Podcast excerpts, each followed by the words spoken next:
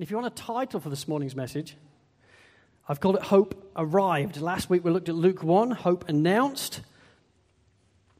But this week we move on to Hope Arrived, the coming, the glorious coming of our hope. So, Luke chapter 2, and we're going to read from verses 1 through to the end of verse 20. It reads as follows In those days, a decree went out from Caesar Augustus that all the world should be registered.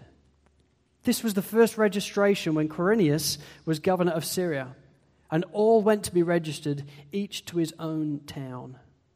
And Joseph also went up from Galilee, from the town of Nazareth to Judea, to the city of David, which is called Bethlehem, because he was of the house and lineage of David, to be registered with Mary, his betrothed, who was with child. And while they were there, the time came for her to give birth. And she gave birth to her firstborn son, and wrapped him in swaddling clothes, and laid him in a manger because there was no place for them in the inn. And in the same region, there were shepherds out in the field, keeping watch over the flock by night. And an angel of the Lord appeared to them, and the glory of the Lord shone around them, and they were filled with fear.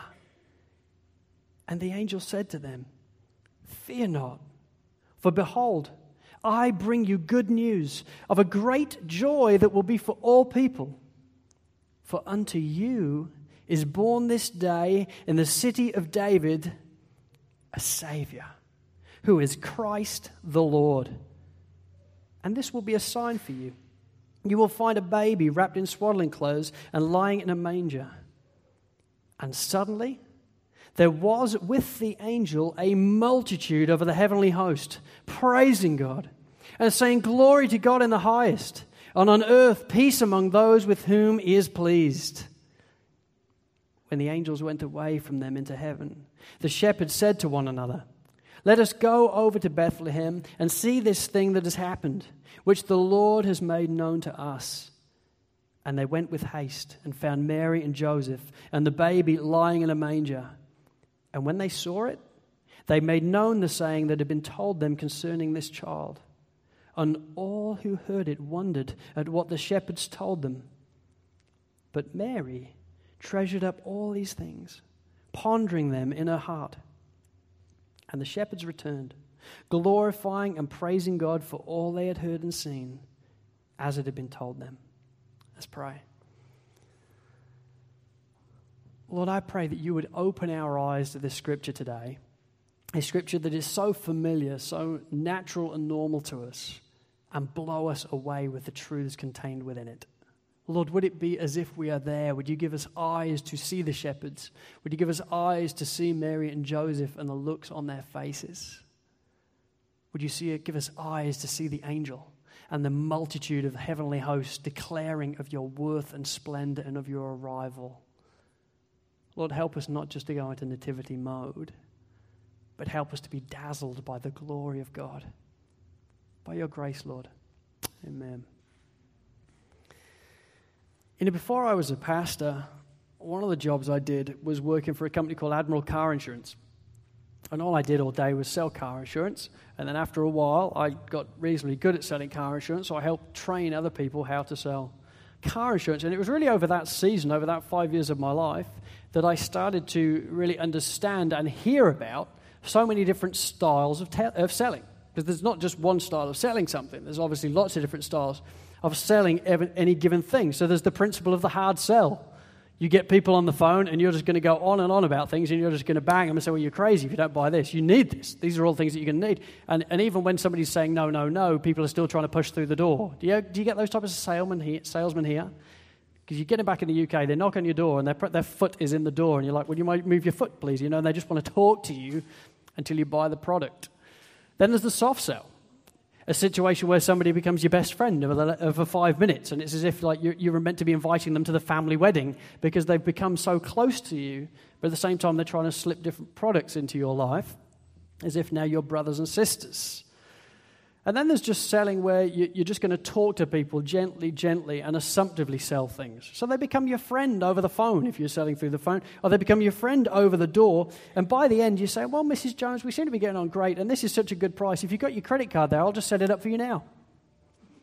And they go, Oh, all right, I'll just get it for you. And you've assumptively sold something. That's how you've actually done it, by just linking it into the conversation. The most crazy one, though, one of my little favorites, is reducing to the ridiculous. The style of selling that reduces things that are huge to the absolute ridiculous. And this was invented and talked about by an American salesman. Most good salesmen tend to be Americans. They are very good at it, in my opinion. And this American, some 20 years ago, got involved in a pots and pans business that was completely failing. I mean, who wants to buy pots and pans? Not many of us. But who wants to buy pots and pans for $500 20 years ago?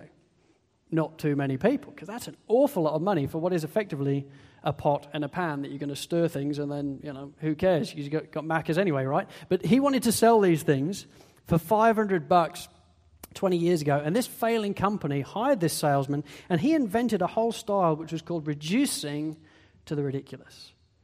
See, what he would do is he would invite people over to his home and he would cook them a meal. He'd have a group of 10, 10, or so folks, and he would sit down with them and he would cook a meal with the pots and pans. And he'd be showing all the ladies around the pans. Aren't they lovely? Look at these pans, just lovely black. Hold the handle, go on, go crazy. And they're holding, oh, they're very nice handles, very, very nice handles. And he's talking through all these different pots and pans. And then eventually the guys would say, well, how much are they?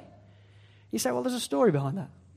They're $500, but don't, don't, don't, don't go crazy with me. Listen to what I've got to say here. These pots and pans come with a lifetime guarantee. They are going to last forever. But say, for instance, they only actually last 10 years. Well, that's only $50 a year.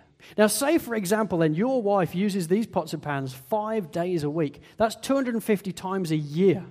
You know, when you stop and start to consider that, 250 times a year, and it's only 50 bucks, that's only 20 cents every time you use these pots and pans. Now, let me ask you, sir, when you go to a restaurant and you have a meal, how much do you tip them? Dollar? Two dollars? Three dollars? Sir, is your wife worth more to you than 20 cents? He's taken something so huge, it's no longer $500 bill now, it's 20 cents. And we've managed to link his wife's worth to 20 cents. And of course, then she's given him the evil eye and he's looking for his checkbook because he's reduced it to the ridiculous. Now, what has that got to do with Luke chapter 2? It's got this to do with it. I think so often we can reduce Luke chapter 2 to the ridiculous, where it becomes no big deal, where it just becomes something that we read over and yeah, yeah, and it just doesn't affect us because it's so reduced to the ridiculous. Many of you, if I came over to your homes, will probably have some type of star on the top of the tree. We do. It's a decrepit little thing It's making the tree lean. But some of you will have angels on the top. And they're embarrassing angels, aren't they, if we're honest? It's usually like a toilet roll that your kid has put fluffy things around, and there's like a face on it that you think that is just a horrendous face. Uh, but that is the angel on our tree. That is the angel. That is the vision that we have of angels as we look at things on trees. We've all been to nativity plays, as we looked at last week where you've got Mary and Joseph rocking up with their dad's sheets around them and their dad's belt on their head. There's a baby Jesus who's clearly a doll. And then we've got an angel who's no more than five years old saying, Behold, the angel of the. It's, just, it's not really working, it's just sucking. And then you've got always a few kids that clearly aren't very good at anything, so they're cows. you know? And that used to be me. What, what, what, what do I get in the play? Oh, you're a cow. Oh, oh, great. What do I do? Well, you stand here with a cow face. That's just great. And, and so many of us have this idea when it comes to Luke chapter 2 of these types of images, these very, very small, very childish nativity scenes. And the result of it is this incredible sight. This inspirational piece of scripture gets reduced to the ridiculous. But as we pause on this today, and as we think about this today, I want to introduce you to Luke 2 because here, what we have just read, I believe, is one of the most awesome and terrifying sights that this world has ever seen. What we have just read about in these 20 verses is one of the most incredible, majestic, sovereign, huge, and vast happenings that have ever, ever happened in the history of mankind, in the history of this world's existence.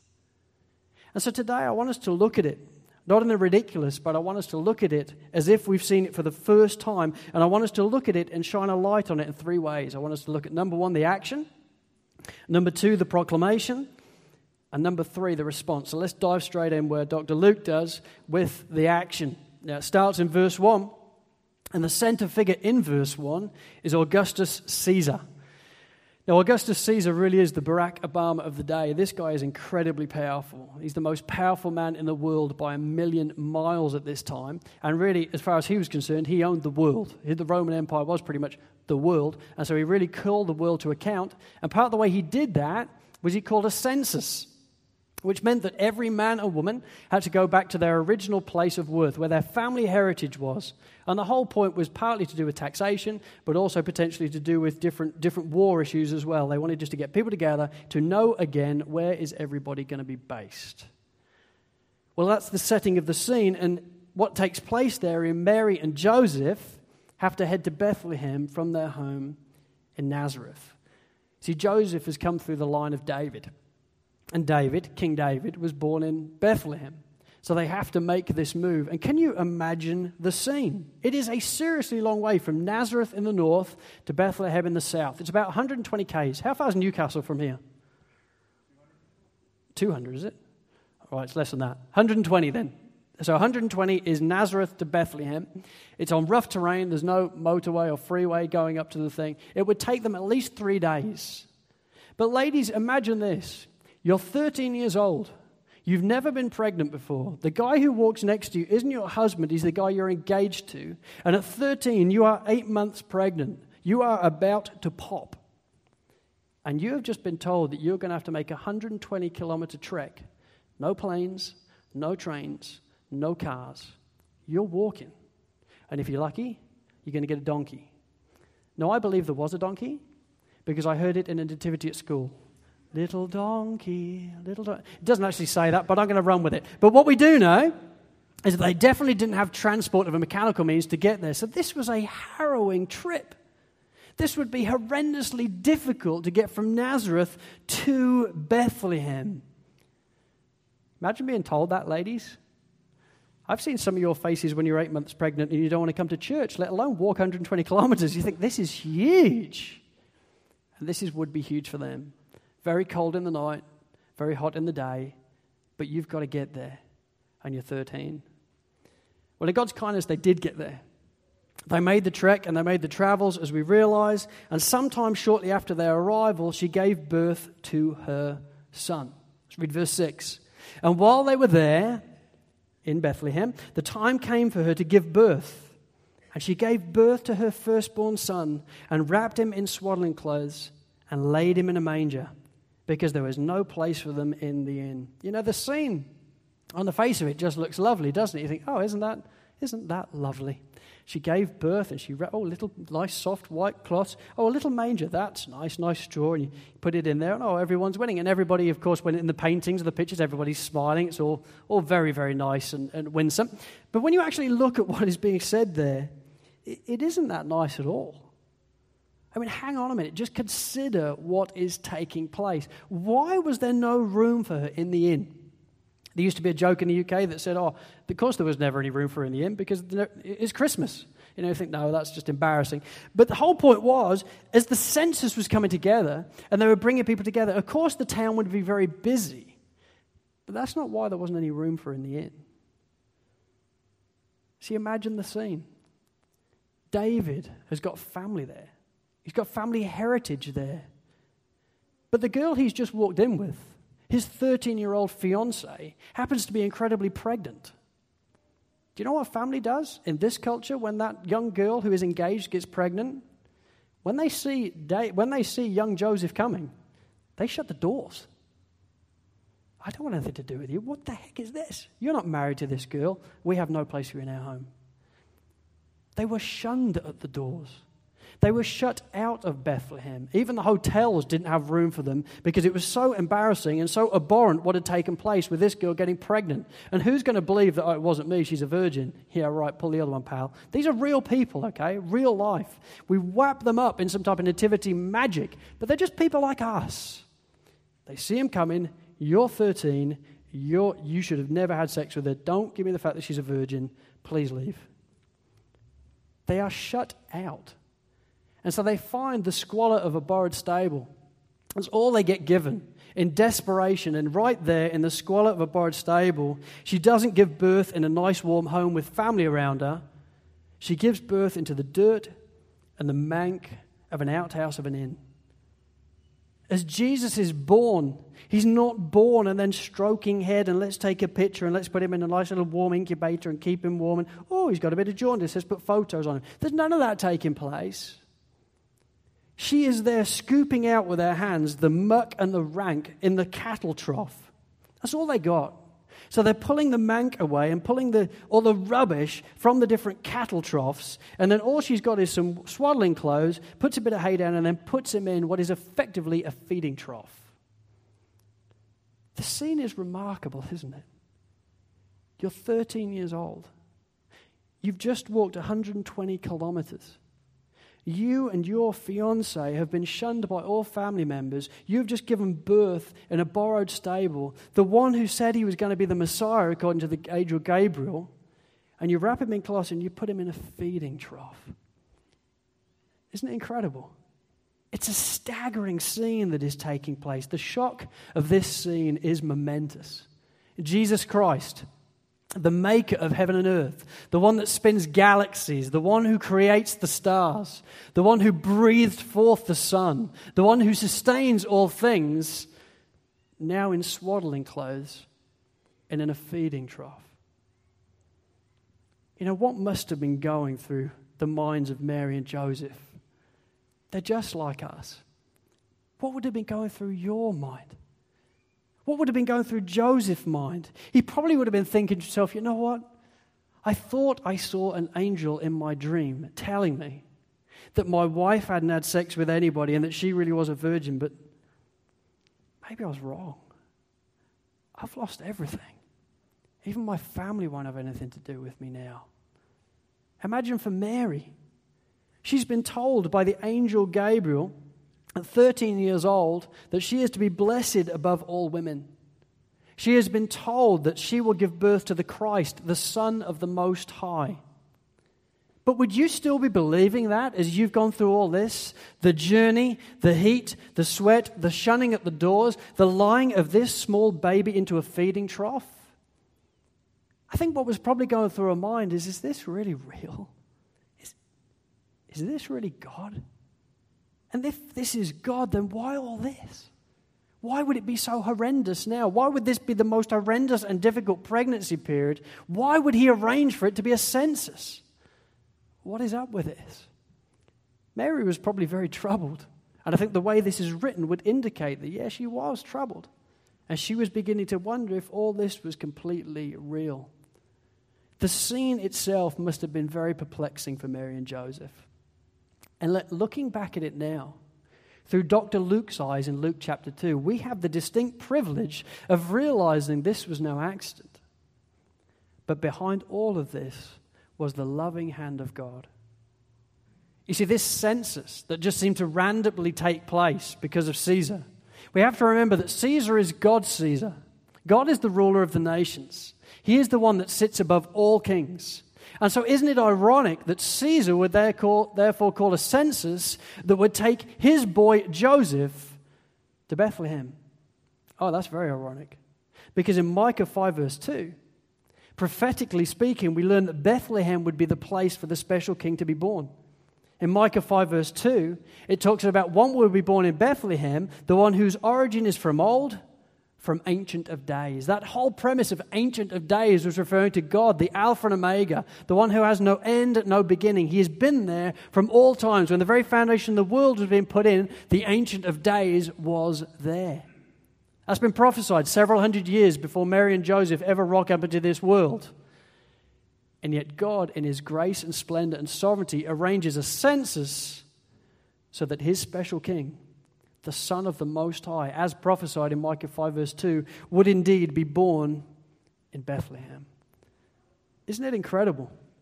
Likewise, being born into the squalor of a borrowed stable, it can appear horrible. And you think, what is up with that? Surely a king would come into a palace. Surely a king would come into a queen. Surely a king would some, come into some glorious castle. Not this king. Because this king hasn't come for the righteous, he's come from the sinful. He's come for the lowest of the low. So, for this king to be born into the squalor of a borrowed stable, for this king to be born and held and put then in a cattle trough, it was completely God's plan.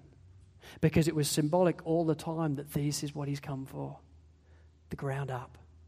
He's come for all who would put their faith in him as their Lord and Savior. This must have been perplexing for Mary. It must have been perplexing for Joseph as they sit there. But as we look back, we realize that all these things have been crafted by the loving hand of God. And, folks, the truth is, it's the same for us too. Behind your lives, even in the challenges and the difficulties, without question, according to this book, lies the loving hand of God. As we said in the worship, behind a frowning providence, as William Cowper said, hides a smiling face. It's the reality of our lives. And so often I've been through things in my life where I think, what is up with this?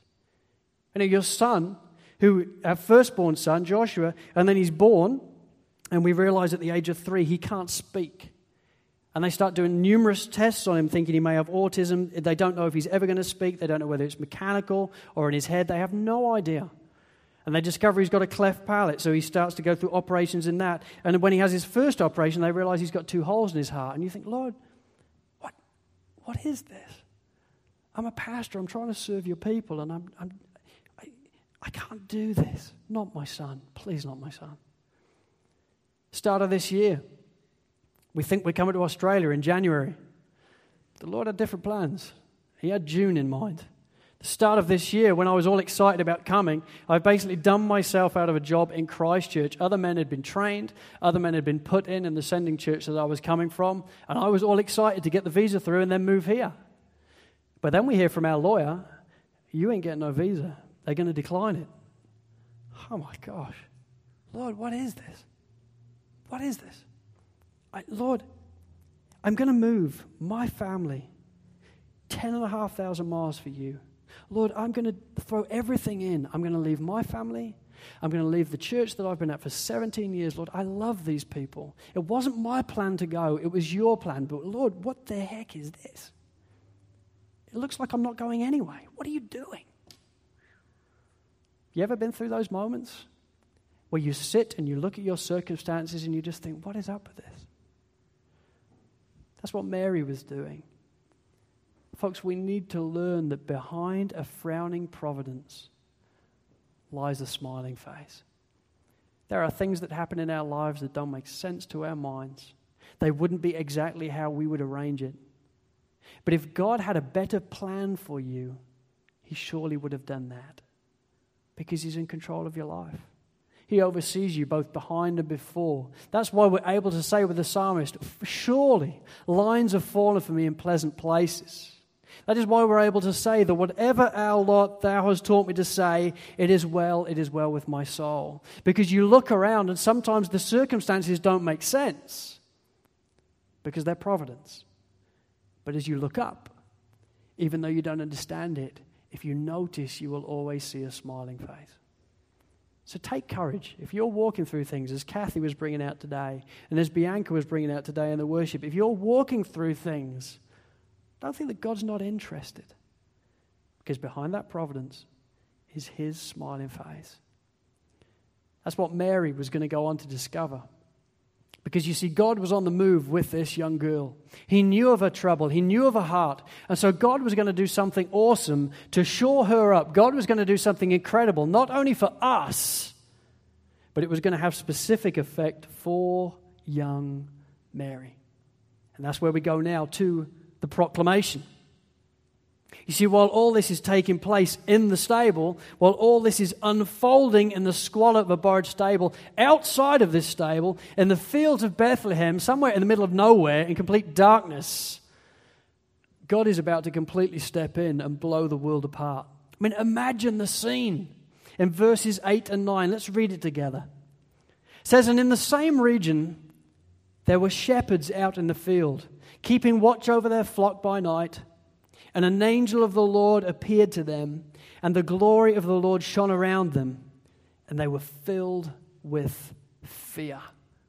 Imagine the scene. You are out in the middle of nowhere. And in Australia, you really can do this. In Britain, you're often in trouble because there's so much light pollution. But right here, you can go out into the middle of nowhere and you will notice it is deathly black, right? There is really no light at all. You can't see anything at all. That's what these shepherds are used to. They are sitting in a field outside of Bethlehem, these huge, massive guys. We often think of little King David as the shepherd. That's true, but he was a shepherd boy. Most shepherds were huge, burly men. They were the Bear Grylls of the day, okay? These guys rocked. These guys could, could fight their way out of a paper bag using a little finger. They were just huge. They were vast. They were big, burly men. They were the Nick and Richards of Sovereign Grace Church. These guys rocked. They were huge. And they didn't get scared easy. But right here they do. They get incredibly scared because entering into this scene of complete darkness is an angel. And what a scene it is. The angel rocks up and they basically wet themselves. That's basically what it says. And they just, in the state of wetting themselves, the angel looks them in the eye and says, Fear not, verse 10, for behold, I bring you good news of a great joy that will be for all people. She turns up, this angel turns up and explains to them, okay, I know I've just blown your world away. And we're not thinking here, angel, the little angel on the top of the tree, okay? If, if I could strap your eyelids up and shine a strobe light into it many, many times, that's probably more akin to what these guys experienced. It would be huge. It would blow your world to the point where these guys are running around scared stiff. The angel says, Stop it. Fear not. Well, okay. Why should I not fear? Why should I not just run for the hills right now? This is why fear not, because I bring you great news. Great news of a joy that will be for all people. The reason why these shepherds do not need to fear is because this angel is about to give them some great news, some great news that would bring them joy. She is going to turn this fear to joy. But don't miss your faces here. Your faces. Because this angel is going to bring news of a great joy that will be not only for them, but for all people. In many ways, we are on the hillside with them in this moment. In many ways, we are all in this field getting on with our shepherdry and lives as well. And the angel appears and has something to communicate. And when we hear the words all people, our ears should prick up because it's talking about you, it's talking about Patrick, it's talking about Sarah. It's talking about Eric. It's talking about Chris. Listen, I bring good news of great joy to all people. Well, what is it? What are you going to tell us? Verse 11 For unto you is born this day in the city of David a Savior who is Christ the Lord. That is the most incredible news that you are ever going to read in any book, anywhere in the world, anytime. For unto you is born this day in the city of David a Savior who is Christ the Lord. In Genesis chapter 3, we learn how incredible this moment is going to be. Because in Genesis chapter 3, we see the promise of a Savior to come. You see, God having had Adam and Eve screw up, having had Adam and Eve reject God as really their Lord and Savior, reject following God as their Father, they've instead eaten the fruit and rejected God. God then, God then basically curses them. He says something to Adam, he says something to Eve, and then to the serpent, he makes it very clear different things about the way he's going to live. But then he finishes saying this, which I just love. He says, Listen, serpent, devil, one day one will come and you will bruise his heel, but he will crush your head. Oh, I like that. He's going to come. And you, Satan, you will bruise his heel, but make no mistake, he's going to crush your head.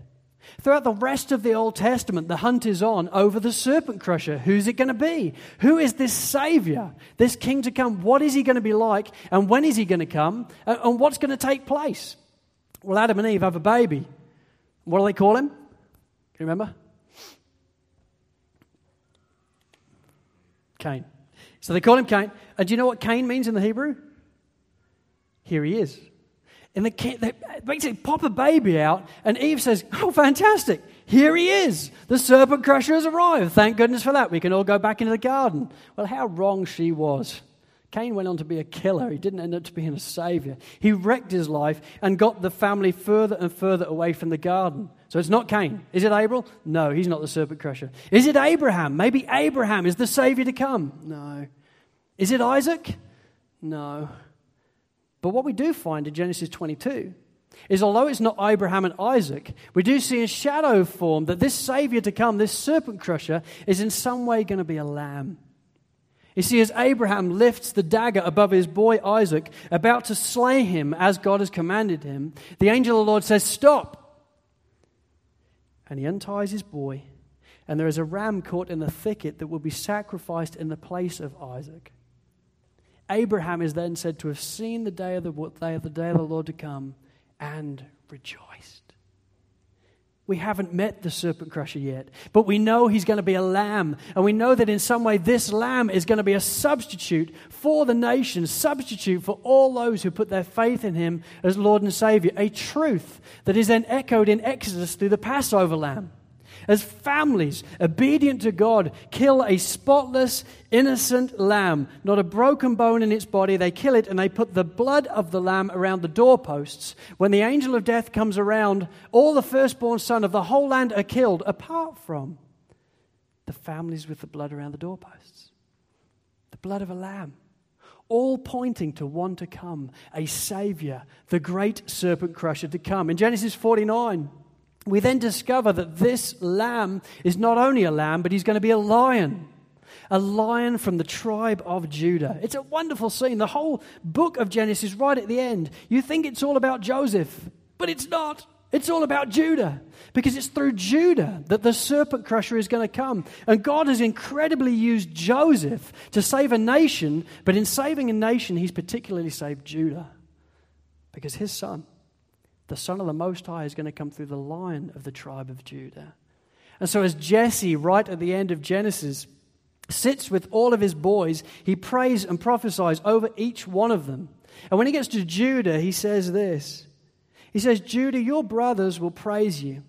Your hand will be on the neck of your enemies. Your father's sons will bow down to you. You are a lion's cub, O Judah. You return from the prey, my son. Like a lion, he crouches and lies down. Like a lioness, who dares to rouse him? Listen. The scepter will not depart from Judah, nor the ruler's staff from between his feet, until he comes to whom it belongs, and the obedience of the nations is his. This serpent crusher is not only going to be a lamb, he's going to be a king. He's going to be the lion of the tribe of Judah, coming through the bloodline of Judah. Was it David? No. Was it Solomon? No. But he would nonetheless come through that great line. Over 500 years, 300 prophecies, 300 incredible prophecies come about the serpent crusher to come. They are all screaming of the way he would be born, the way he would live his life, what he would do in his life, the type of king he would be, all that would take place in his life and in his death and in his resurrection. Then for 400 years, right at the end, nothing happens. It just goes quiet until a group of shepherds sit just outside Bethlehem in the pitch black, probably having a drink, having a chat, they're guys just like us. And then, boom, the angel of the Lord appears and communicates to them Behold, don't fear, but get excited, pack your bags, because the Savior of the world has just been born into the city of David. The Messiah, the Son of the Most High, has indeed come. My friends, hope has come. Isn't it incredible? It goes quiet for all those years. You're wondering, Genesis chapter 3, who's the serpent crusher going to be? All the way through the Old Testament, you're waiting and waiting and waiting, and then bang, he comes. He's born in Bethlehem. Go find him. His mum and dad's name are Mary and Joseph. His name's Jesus, and you'll find him because he'll be in a manger wrapped in swaddling cloths. What a scene. You see, this is fundamentally what makes Christianity so incredibly different to other religions. Because in Christianity, we have a Savior. You see, we don't need a teacher, we don't need a prophet. According to this Bible, we need a Savior. According to my life, a life that has been sinful against God, a life that has rejected God. When I read this Bible, I don't need somebody to teach me how to do better. I don't need a prophet to tell me what I can do better as time goes on. I need a Savior because I'm stuffed. I am cut off from God in my sin. I cannot get back to Him with a teacher. I cannot get back with a prophet. Buddha can't get me back to God. He might try, but he can't. He's not going to cut it for me. He can't sort out my problem with my sin. Muhammad isn't going to cut it. He might point me in different ways. Well, that's jolly nice. But I've got a deeper problem than that, mate. I'm cut off from the hostility. The wall of hostility between me and God is insurmountable. Thanks for pointing, but I'm still completely stuffed. Confucius can't sort out my problem with sin, but Jesus Christ can. The Savior of the world has come.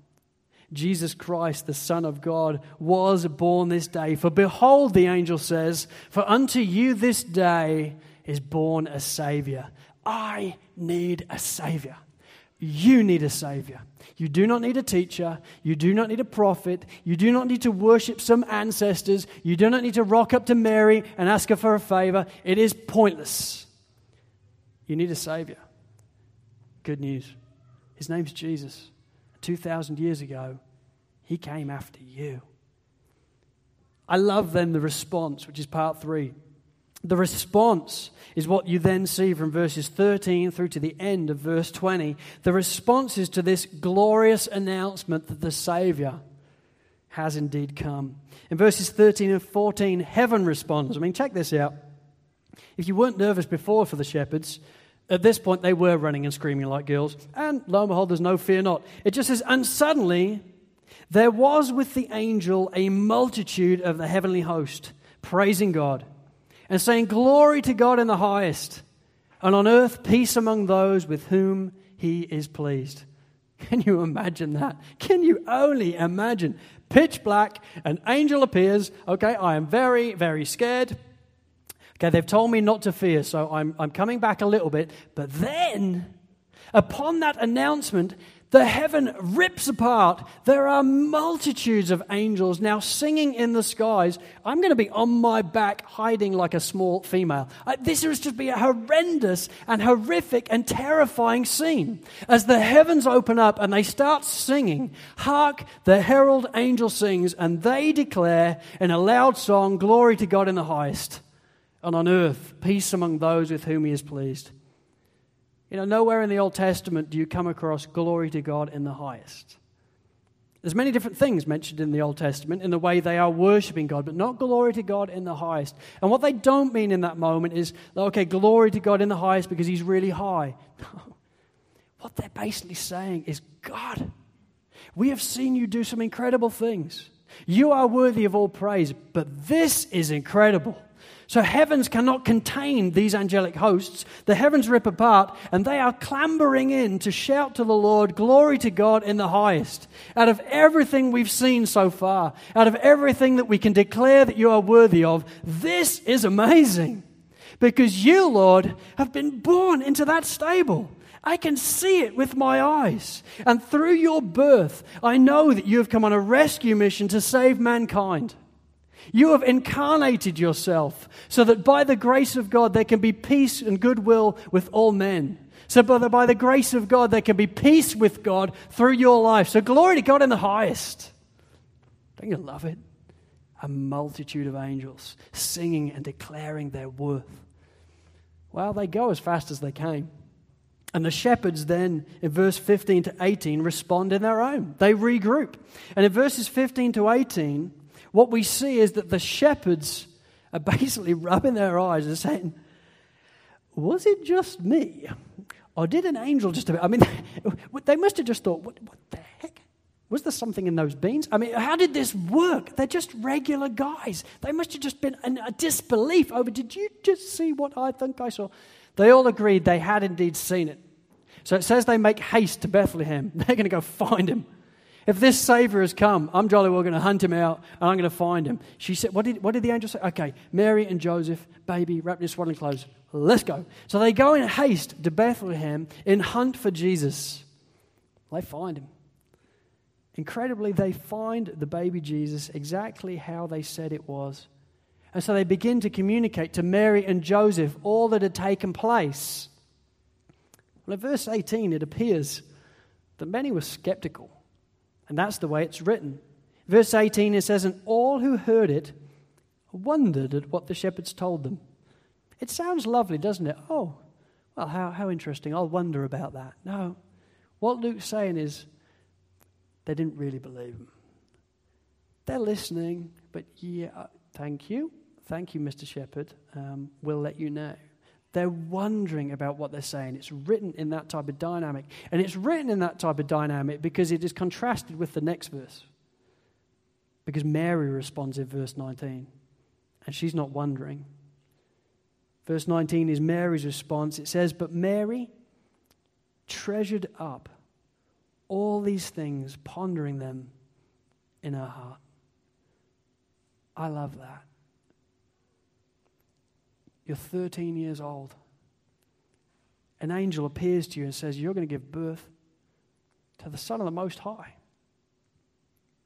You sure? Before you know it, then, you're on the back of a donkey doing a 120 kilometer trek to Bethlehem. Are you sure?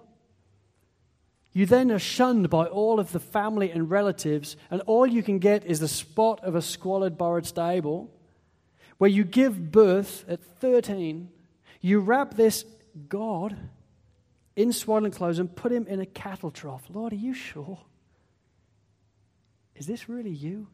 After all the emotions, all the troubles, all the difficulties that they've worked through? How kind of the Lord then to have angels appear to shepherds that come to Mary and say, Mary, this is what's just happened. They said that the Savior has been born. He's been born to you. Everybody else is skeptical, but not Mary. It gives a surety, it gives a certainty, it speaks truth to her heart, and she knows for sure then He's the one. I'm the mother of the one. And she cares for her son then throughout all of his 33 years, knowing and realizing he really is the Savior. You know, it can be confusing then and wondering, what do we do with this? How do we apply this? I mean, we're not the mum and dad of Jesus, so okay, we can't really do that. We're not the, uh, you know, the angels, so we can't really just burst into heaven and, and do that. Where are we in this, Lord? What do I do with this? Well, we're in verse 20. Our response is the shepherd's response, the regular guys, the regular Joes. And this was their response. And the shepherds returned, glorifying and praising God for all they had heard and seen as it had been told them. How do we apply this message? We apply this message through grateful, glorifying praise to God. See, if you're here today and you're not a Christian, you don't know Jesus Christ as your Lord and Savior, you are called by God to bow the knee and worship Him as your Lord and Savior. I didn't do that either. I rejected God and really lived for myself. But ultimately, my friends, we need to understand that God made us. And in making us, He made us to find our identity and joy and peace and security in Him. But we rejected Him, which means that we're by nature objects of wrath. But 2,000 years ago, in grace, God put on flesh, was born into a borrowed stable to come after you to make a way for you to know life, to make a way for you to be reconciled to God, to be brought back to the God who made you and sustains you and wants to have a relationship with you. John 3:16 simply says for God so loved the world that he gave his only son that whoever believes in him should not perish but have eternal life. My friends, I urge you this Christmas time, the way you respond to the coming of the Messiah is you bow your knee and you say, Lord, I I believe you're the King. I believe you're the Lord. I believe you really are the one that made me and sustains me. And so, Lord, I take you as my King. And Lord, I take you as my Savior. I believe you died in my place, and three days later you rose again. My friends, when you do both of those things, hello, salvation. That's what he came for. A Savior comes to save. How did he do that? By being born, by dying, and by raising again. How do I respond? By believing. By believing in him as your Lord and Savior. And when you do that, life and life in abundance will be yours. But how do you respond if you already have that? if you already know that Jesus really is the King, that He really is the Savior, you respond like the shepherds. Having heard and seen all these things and having been told them, we glorify and praise God. Psalm 98 says it best, and if the musicians could come back up, that'd be great. It says, Oh, sing to the Lord a new song, for he has done marvelous things. His right hand and his holy arm have worked salvation for him. The Lord has made known his salvation. He has revealed his righteousness in the sight of the nations. He has remembered his steadfast love and faithfulness to the house of Israel. All the ends of the earth have seen the salvation of our God. Here's the application. So make a joyful noise to the Lord, all the earth. Break forth into joyous song and sing praises. My friends, in our lives and in our deeds and in our songs, the way we apply the coming of Jesus Christ is through praise. We live lives that say, You are my King and you are my Savior. We live lives that suggest that we really do believe that He came and He came and was born and then died and rose again for us. And in the midst of living it all, we do what we're commanded to do we sing His praises. 2,000 years ago, Hark, the herald angels sang. Shepherds went on to sing and be amazed at all what the Lord had done. 2,000 years on, that's what we do too. We sing of his praises. And so, would that be the story of our lives? Let's stand together.